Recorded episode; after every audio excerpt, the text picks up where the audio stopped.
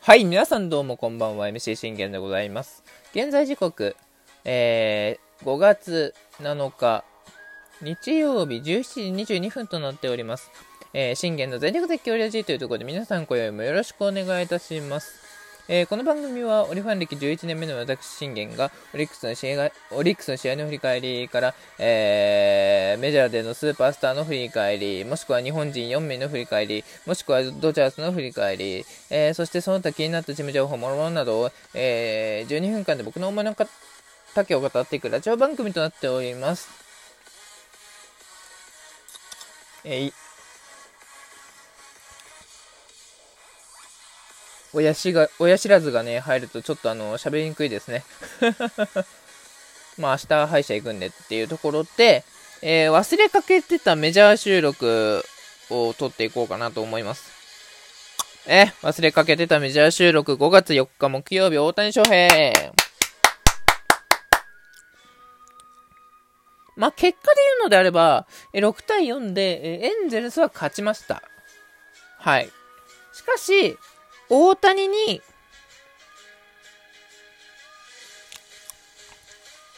5勝目はついたか？と言われると、えー残念ながらつかなかったというところでございます。まあ、しかし、えー5勝目がつかなかったけれども、あの、ベーブ・ルースが成し遂げることができなかった、偉大なる快挙を、えー達成したとのことでございます。まあ、あのー大谷としてはね、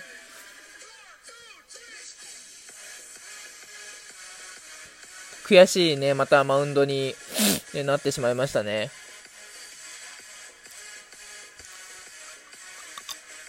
うーん、なんだろうな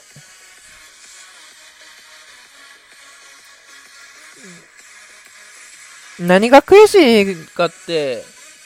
7回までいけるはずなんですよね。ほんで、イエスいつも完璧に近いピッチングをする男が、ここのとこ、えー2戦連続で苦しいピッチングをしてるんですよ。だからちょっとね、こう、おかしいなーっていうとこなんですよね。だから本来この試合、そして最初に試合を落とさなかったら、もう、もうね、6勝上げてるんですよ、彼。すごいよね。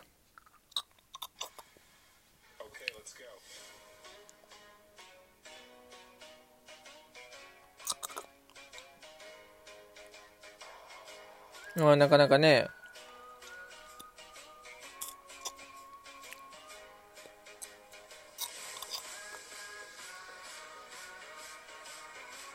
まあ、なかなかこう、厳しいという結果に、ね、なってきておりますけれども。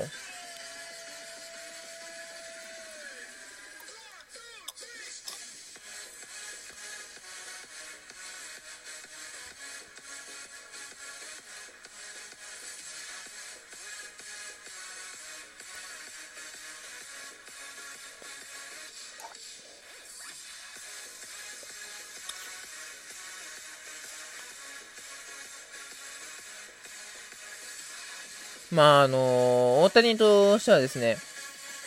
現在もこう苦しいね、ピッチングを続けて、ここ、まあ、ここ2戦なんですけど、あのーここ、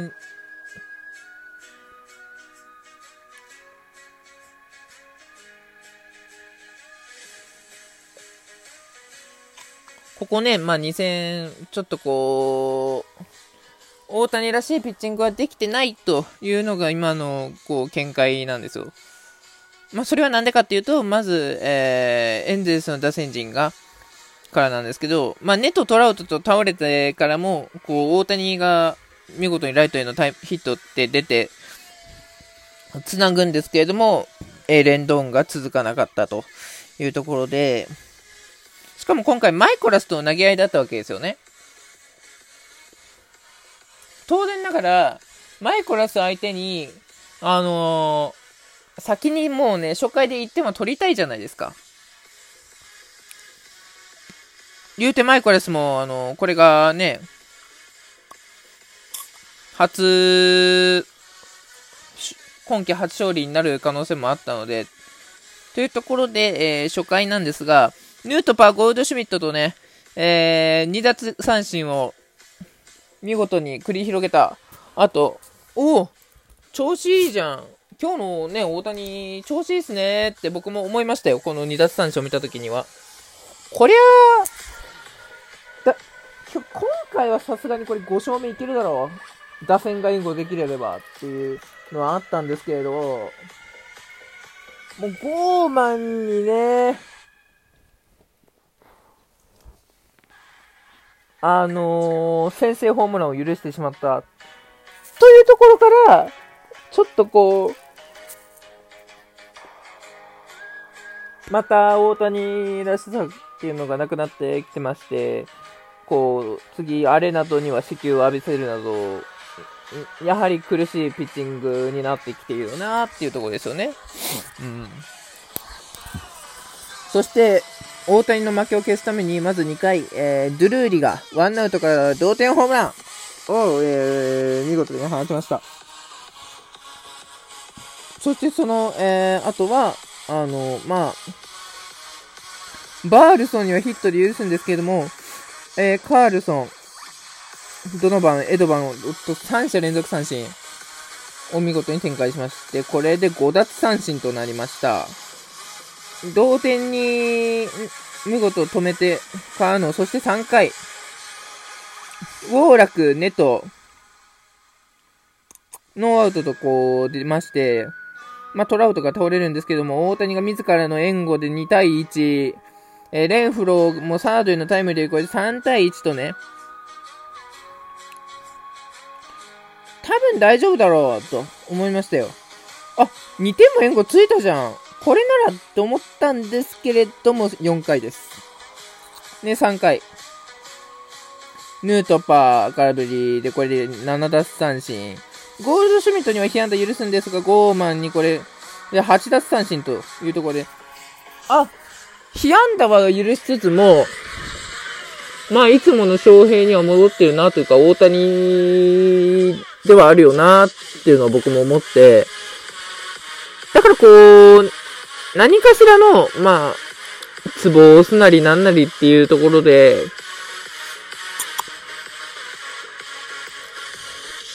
まあ、大谷のね、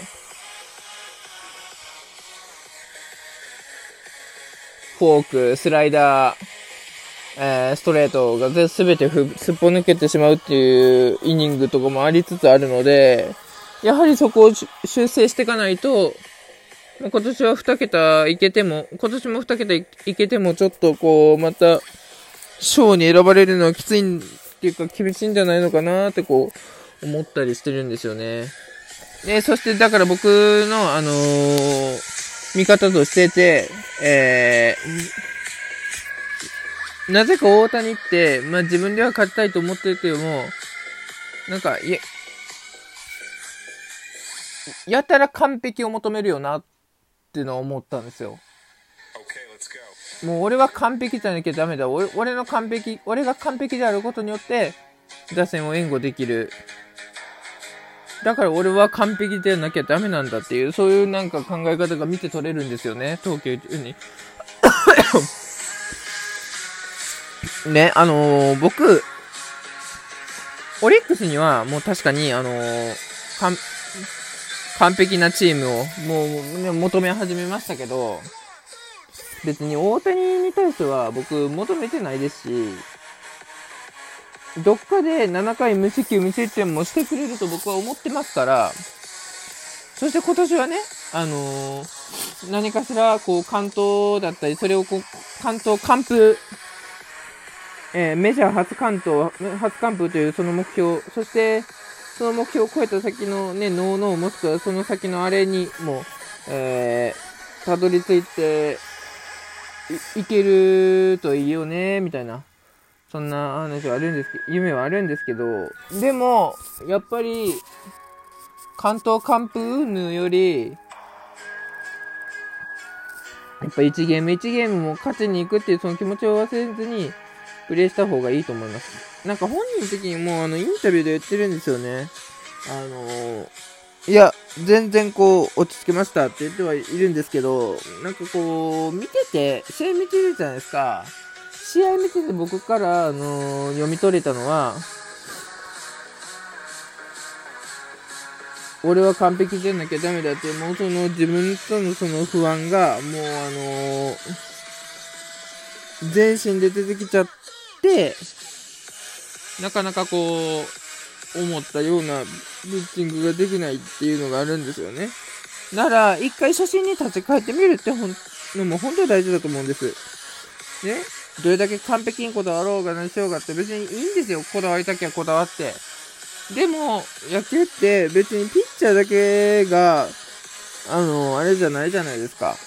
何のためにセンターいるんですか？何のためにライトいるんですか？何のために、えー、ファーストいるんですか？セカンドいるんですか？サードいるんですか？ショートいるんですか？って。で、キャッチャーいるんですか？って。だから、9人でするスポーツだからでしょ。だからなんですよ。だからその僕4回の3失点取られた時にそう思いました、僕は素直に。あー、やっぱこう投げ急いでるよなって。だから完璧を求めすぎるがあまり、